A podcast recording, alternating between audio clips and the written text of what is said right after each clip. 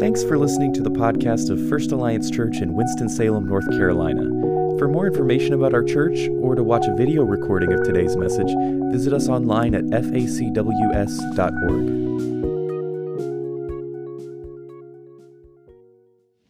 There are times in all of our lives when we can get caught up in the necessary,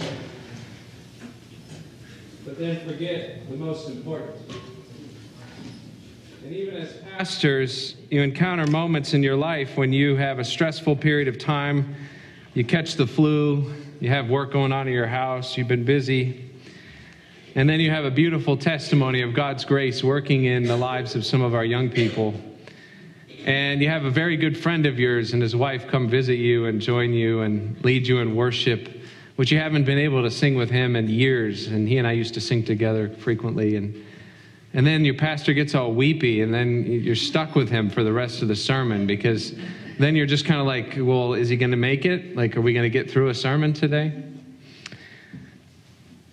But God is so good, is he not?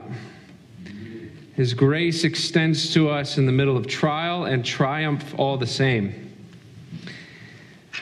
As we open our word today to Luke chapter 4, we remember a few things. Uh, one is, of course, friends of ours that we're praying for that we love. I visited Nancy Miller this week, and uh, she was walking around a little bit. She was having a little issue with uh, her blood pressure keeping up, so we want to pray that Nancy would have strength. Uh, she's been moved to a rehab facility as she recovers from her knee surgery. And of course, Wendy, who had back surgery, was reported to have gone well. I've not yet visited her, but I've heard that she is recovering. And then we want to recall that we have a challenge before us. We have about three weeks to come up with enough host homes for about 30 people. Because we have the Toccoa Falls College coming to lead us in a beautiful Sunday morning of worship, which will be on March 22nd. So I need you all to just clean out a closet and stuff some college kids in there. One night is all we need. Saturday night. They come in on Saturday and then they leave on Sunday, and we're going to do a church potluck that Saturday evening.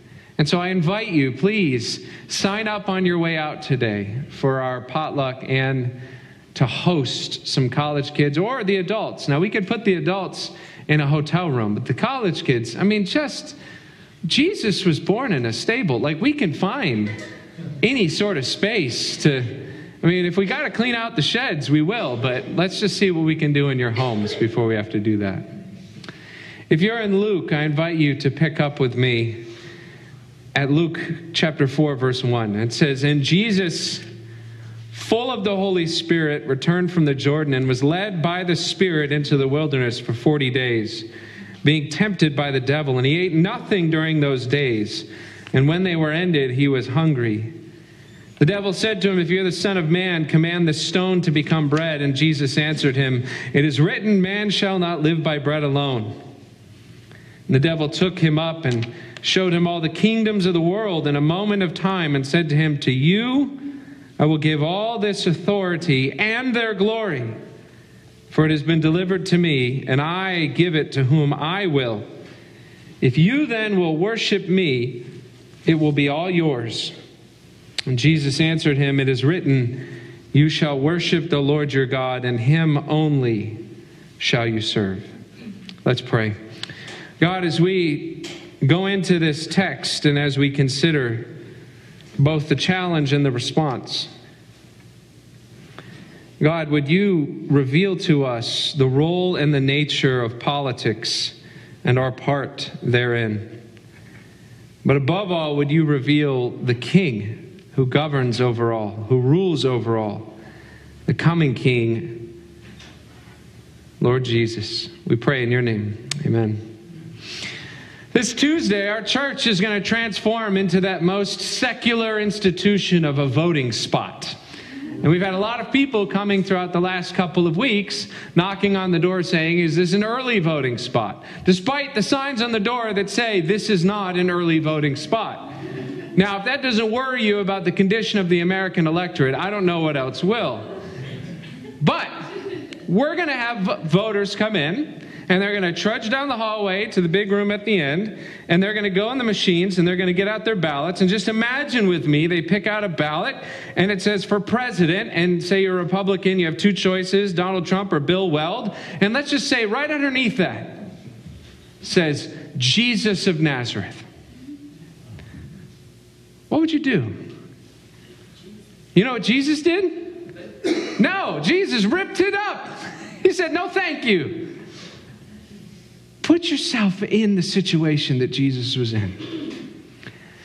Here comes Satan. He says, All these kingdoms of the earth, all the money you could imagine, all the wealth, all the power, everything you've ever wanted, every policy that you thought was right, Jesus, I will give to you because I own it. If you will just worship me. There are a lot of politicians who have taken that deal through human history, are there not?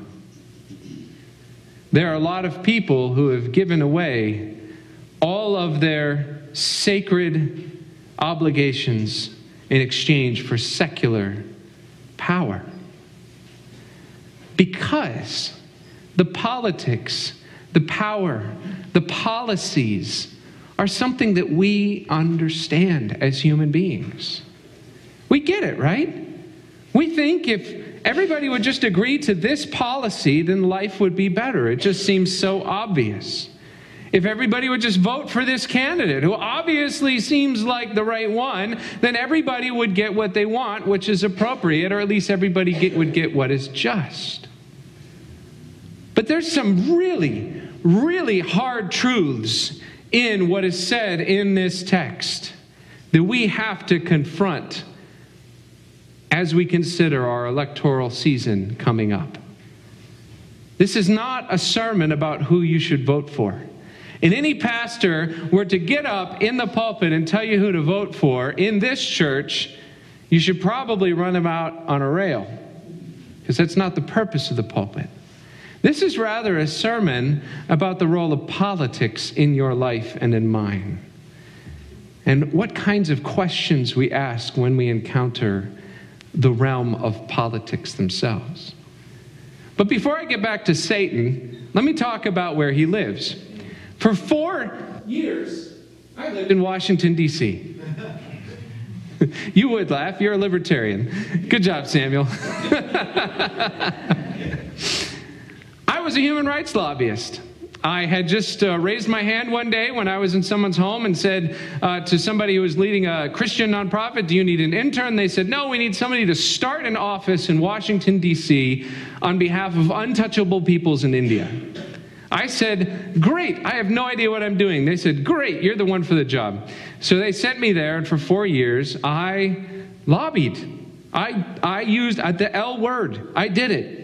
I went into the State Department, the White House, into the Senate, into the House, into the Senate office buildings, into the House office buildings. I wrote legislation, some of which was passed. I wrote parts of reports that made it into official state government documents. As a matter of fact, the current Prime Minister of India, Narendra Modi, was unable to t- attend a forum in the United States at the time because he had instituted a pogrom against Muslims when he was the governor of Gujarat. And I wrote the report that made it to the State Department, that made it into legislation that banned him from coming to the United States. Don't tell anyone. He's a very powerful man now, and that would not reflect well on me. But point is, is I was in there. And I want to tell you, as I was in there, in the middle of all of that, there's a few things that I saw that you should know. One is, is that 99% of the people who do the work of politics you will never see on television. They're behind the scenes. They're the lobbyists, they're the staff members, the employees. Most of them get paid peanuts.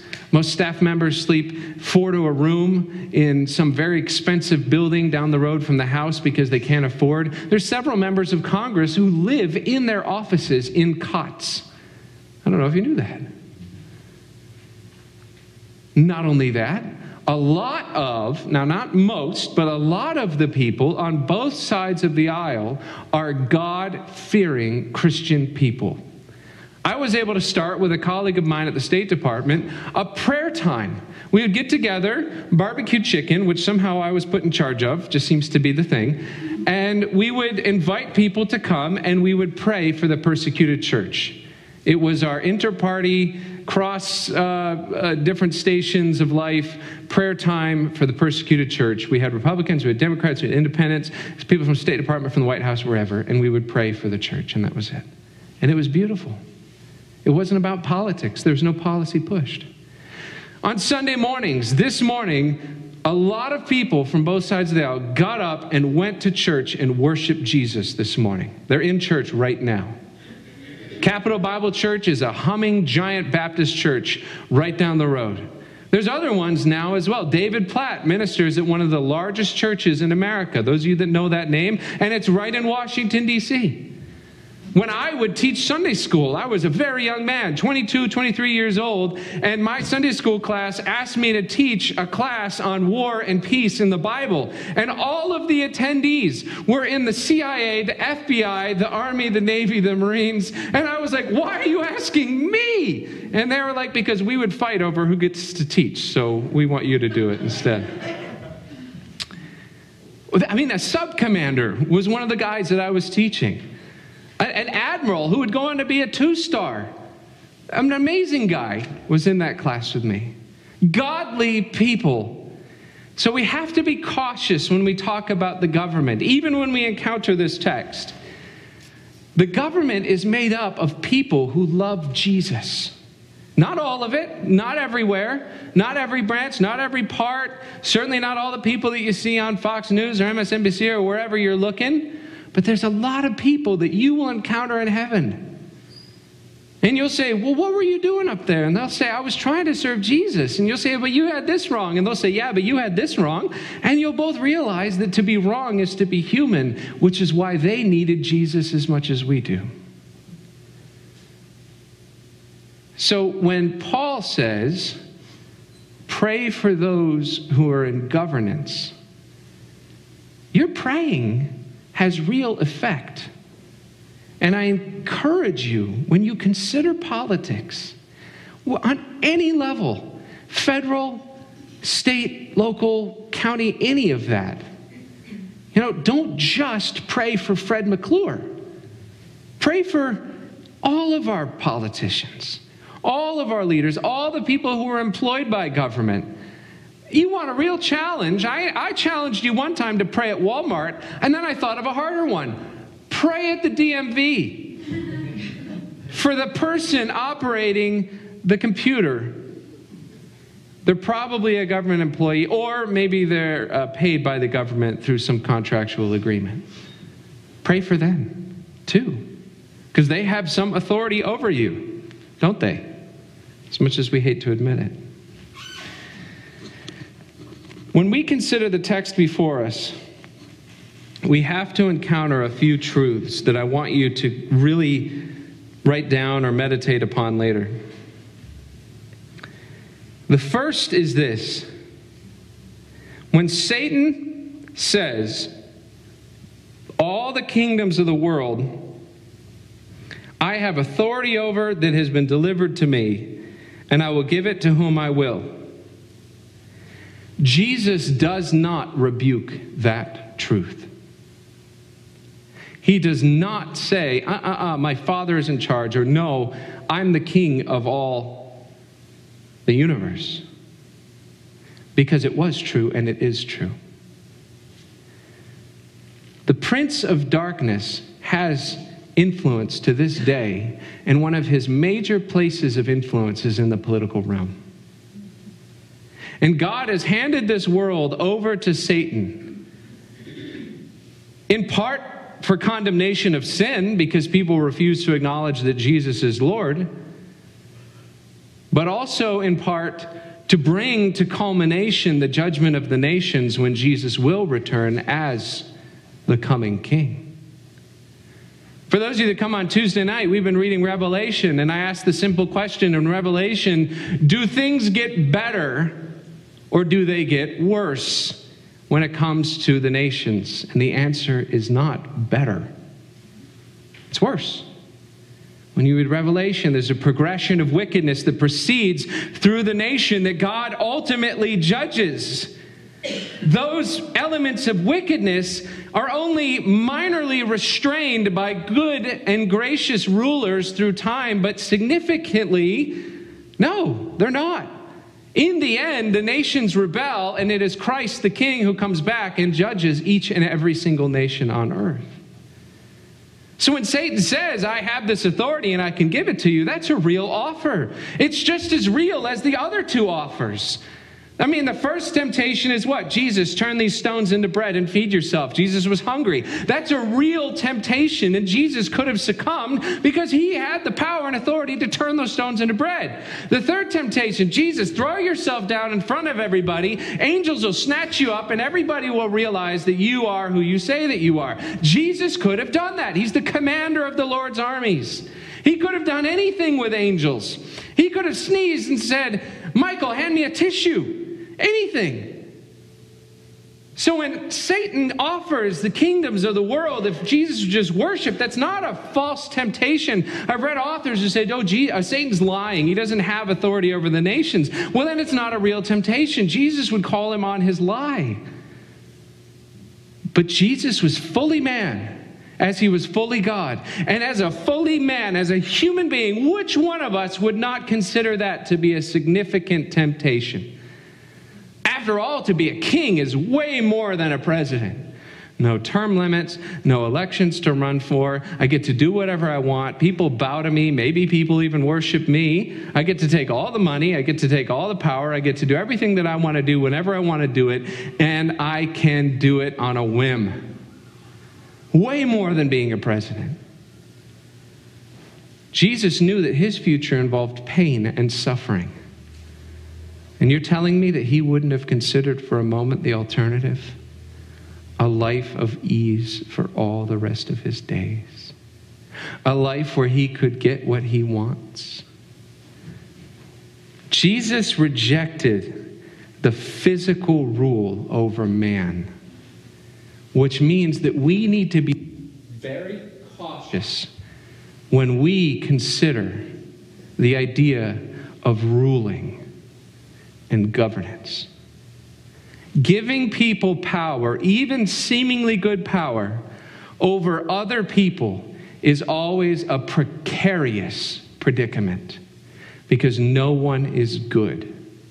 And if Jesus would reject it, you best be sure that we ought to really consider ourselves. Power tends to shift up. Power tends to go upwards to people that are the handsomest, the wealthiest, the uh, uh, most well spoken. Our first president, we love him, right? What was his name? George Washington, right? He also was six foot five, a military commander, and the wealthiest person in America at that time by an order of magnitude. He was rich. Really, really, really rich by his day. To this day, we honor and respect people that look good, that speak well, that are wealthy, and we put them on platforms and we give them power. This is nothing new. What happened in the days when there was no king in Israel? The people, instead of following after God, God says, Follow after me. I will be your God. You will be my people. You don't need a king. They said, No, we want a king like the other nations do. And so God says, Well, that king is going to take your power, he's going to take your money, he's going to take your women. And what did the nation say? Great. And so they got a tall, handsome man named Saul who did just that. We want people to take power and authority because we believe that if they are rich, if they are handsome, if they are well spoken, then maybe they are also good and they will do good, but no one is righteous, no, not even one. Every human being given power abuses it in some way. Every single one, whether in the church, in the courts, in the presidency, in the Congress, in kingdoms, the police, anybody who is given power and authority and not held or constrained by outside sources will abuse their power and authority. I could speak on this for a very, very long time. I studied politics for a long time. You know who else studied politics for a long time? The founders of our country. And they realized if they didn't create a system that constrained the authority of men to rule over other men, that we would move toward despotism as England had in having kings that ruled with iron fists. Our number one job as believers in the United States is not to pick the right rulers, but to make sure that whatever rulers that we pick don't have the authority to ena- enact or enable their corruptions which live within their heart. We want less power, not more.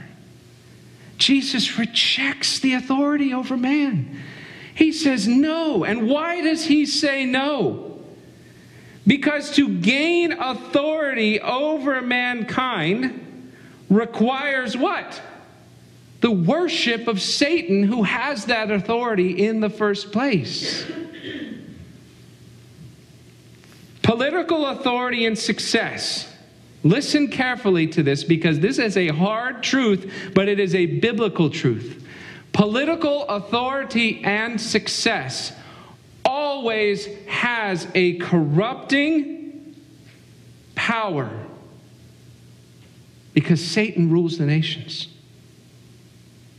You cannot have somebody who achieves the highest level of success and doesn't have a higher level of temptation that faces them. That's just how the world works. And I don't just mean presidents, governors, mayors. How many people, when you open the papers from week to week, who does that anymore? I'm sorry, young people, who, when you open the internet from week to week, oh, that's too much. When you get a text message from somebody that says, Did you hear such and such? Every day, it seems, some important pastor, some important political figure, some leader of some country or the church or a priest or somebody is found to have abused their authority. Not their biblical authority, their secular authority over other people. The old, the old slogan is what? Power corrupts, absolute power corrupts absolutely. Why is this the case? Well, it brings me to the third point.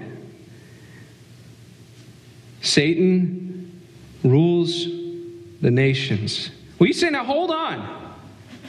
How can that be when we have Romans 13? Flip in your Bibles to Romans 13.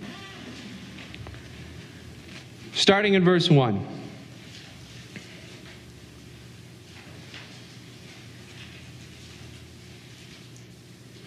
Let everyone be subject to the governing authorities, for there's no authority except that which God has established. The authorities that exist have been established by God. Consequently, whoever rebels against the authority is rebelling against what God has instituted, and those who do so will bring judgment on themselves. For rulers hold no terror for those who do right, but for those who do wrong. Do you want to be free from fear of the one in authority? Then do what is right, and you will be commended. For the one in authority is God's servant for your good, but if you do wrong, be afraid. For rulers do not bear the sword for no reason. They're God's servants, agents of wrath to bring punishment on wrongdoers. Therefore, it is necessary to submit to the authorities, not only because of possible punishment, but also as a matter of conscience.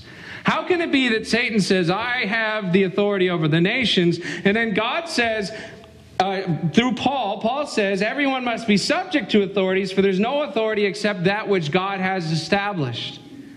Well, this is going to come as really tough news. The authority that God has established means that men rule over men, whether in monarchies, democracies, despotisms, whatever system, oligarchies. You can go on and name all the names. All of you that are in AP political science, you're welcome. I'm reminding you of all the things you need to know. Okay. Here's the systems, here's the authorities, here's the powers. And then he says to Satan, Have at it. These people are wicked, God says. And through Satan, God is judging the world.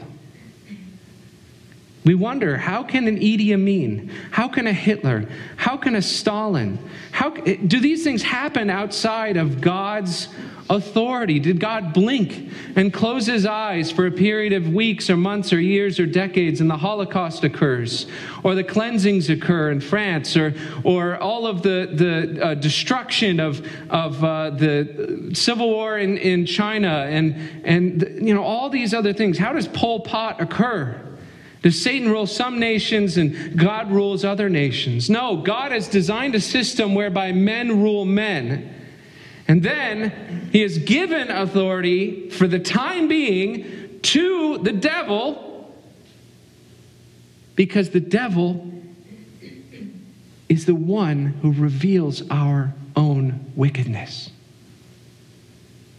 The downward spiral that we see in politics is not outside of God's plan. If you read the book of Revelation, it is part of God's plan.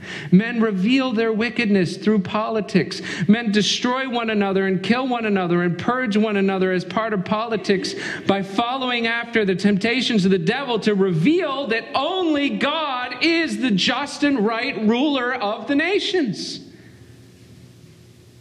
We have wickedness in our governance to show that no government can save us. And so we read what I consider to be one of the most important verses of the Bible, and I hope that you will memorize it.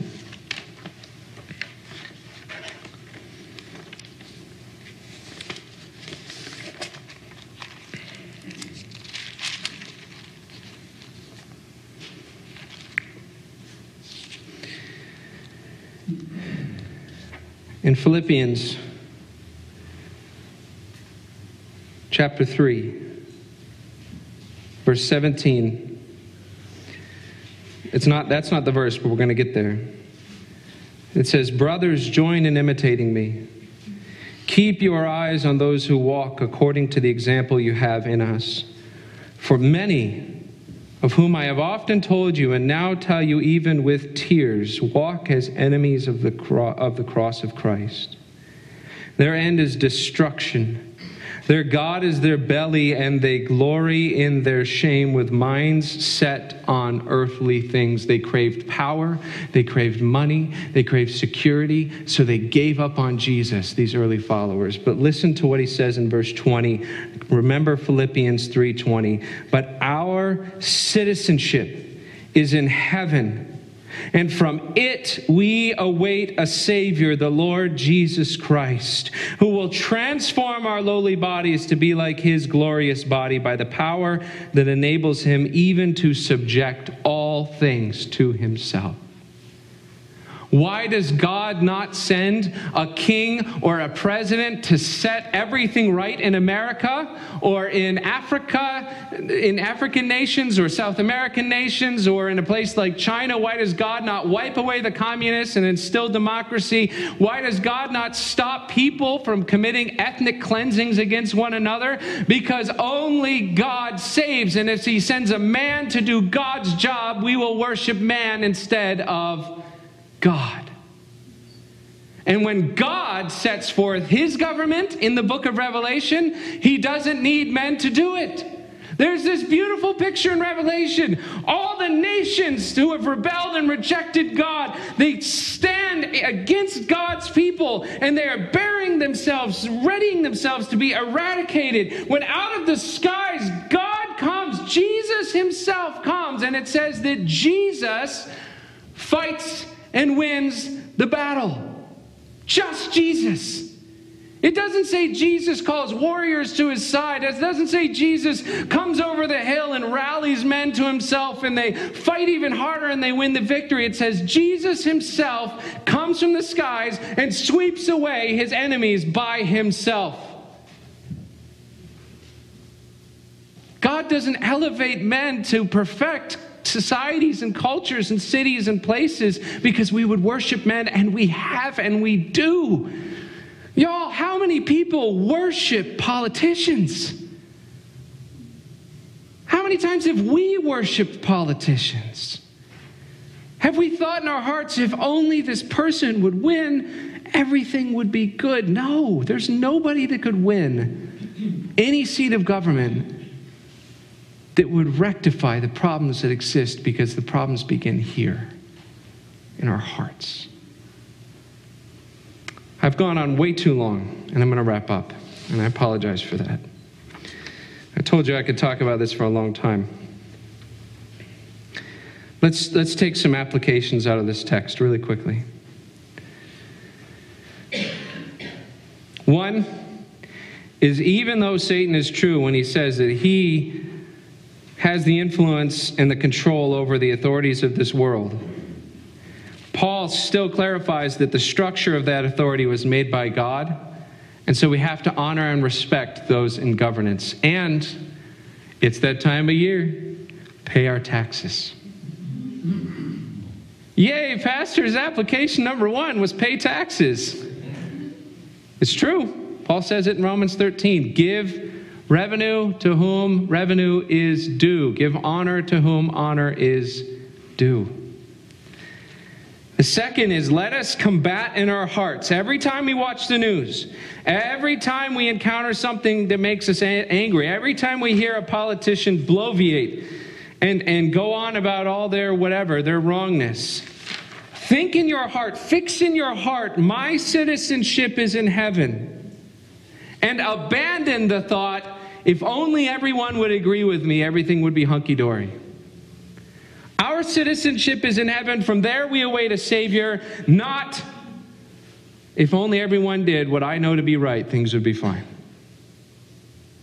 Do you know what happens when we have enacted politicians who said, if only you do what I say, everything will be fine, and then gave them the authority to follow through on that promise? Everybody who disagrees ends up dead, or in a concentration camp, or in a gulag, or in a killing field. We have to remember that other people may disagree with us, and that's okay. We can love them and share the gospel with them and pray with them and even worship with them side by side in church. You hear me there? Worship side by side with them in church. Because we serve a king who is greater than any politician or candidate.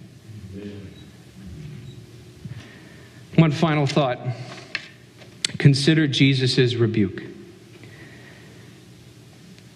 It says,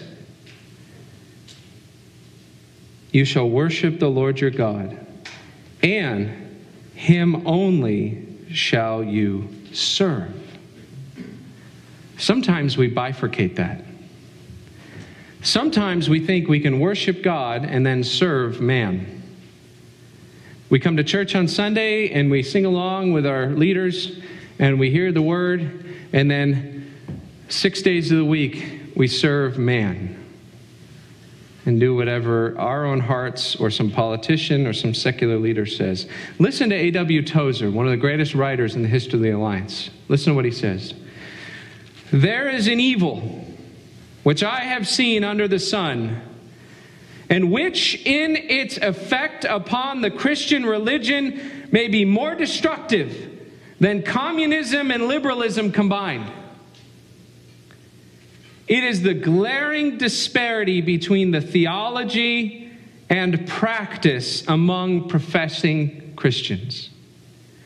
So, an inquiring stranger who chances upon both a Sunday morning service and the behavior of Christians throughout the week would wonder if there was any relationship between what happens on Sunday and what happens on Sunday afternoon. Jesus' rebuke to Satan is not just worship God, it's serve him too. Well, I invite you this week to ask a question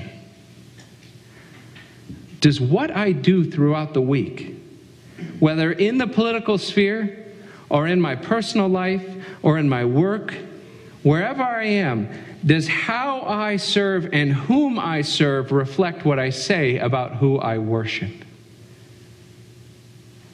Does my life match my theology, what I say I believe? Jesus is better than any king you will encounter. He's better than any president that you can find on the ballot box this March 3rd. He is better than any mayor. He's better than any governor. He's better than any congressman or senator. Here's why because we know that Jesus is the king. But unlike any president we've ever had in history, think of the best one you can put in your mind. Everybody has a favorite. Who's your favorite? Just think it right now in your head. Don't say it out loud, please. There'll be so much judgment that just circumnavigates the room. So just put it in your head.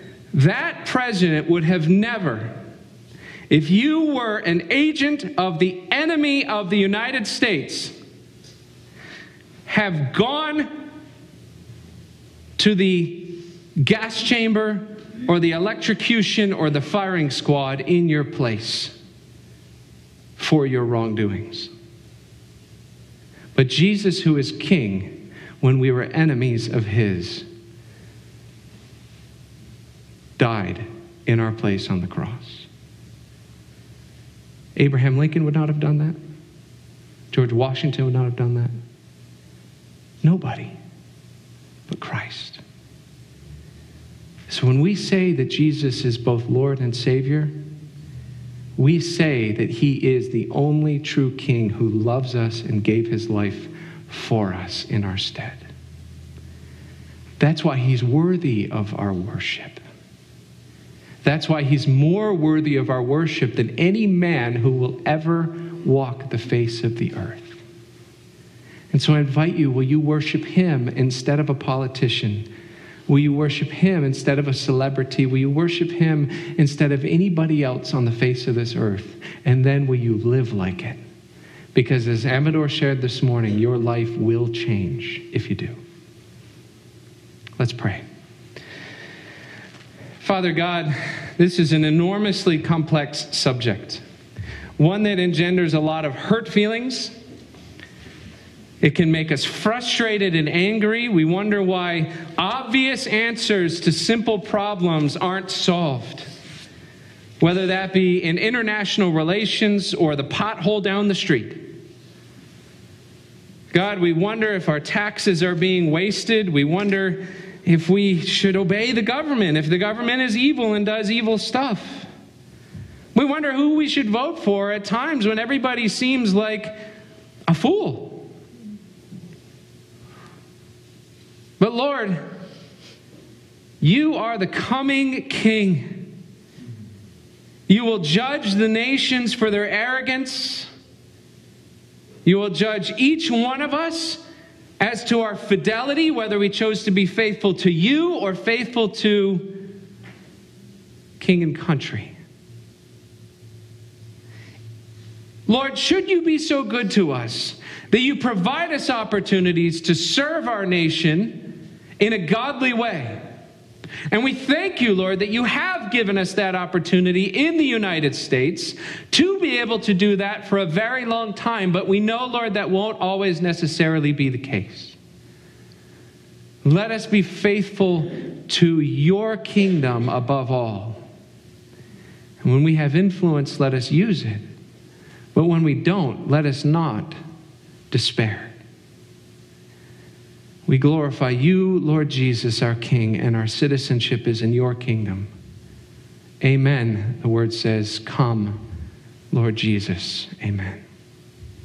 Let's stand together.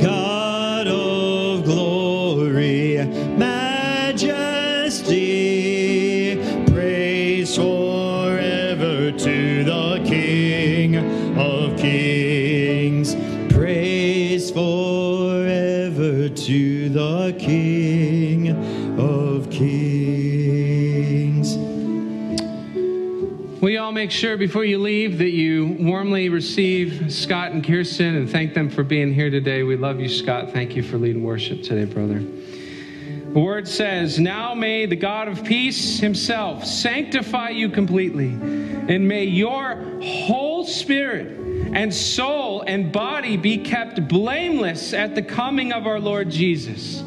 He who called you is faithful, he will do it. Amen. Have a blessed week.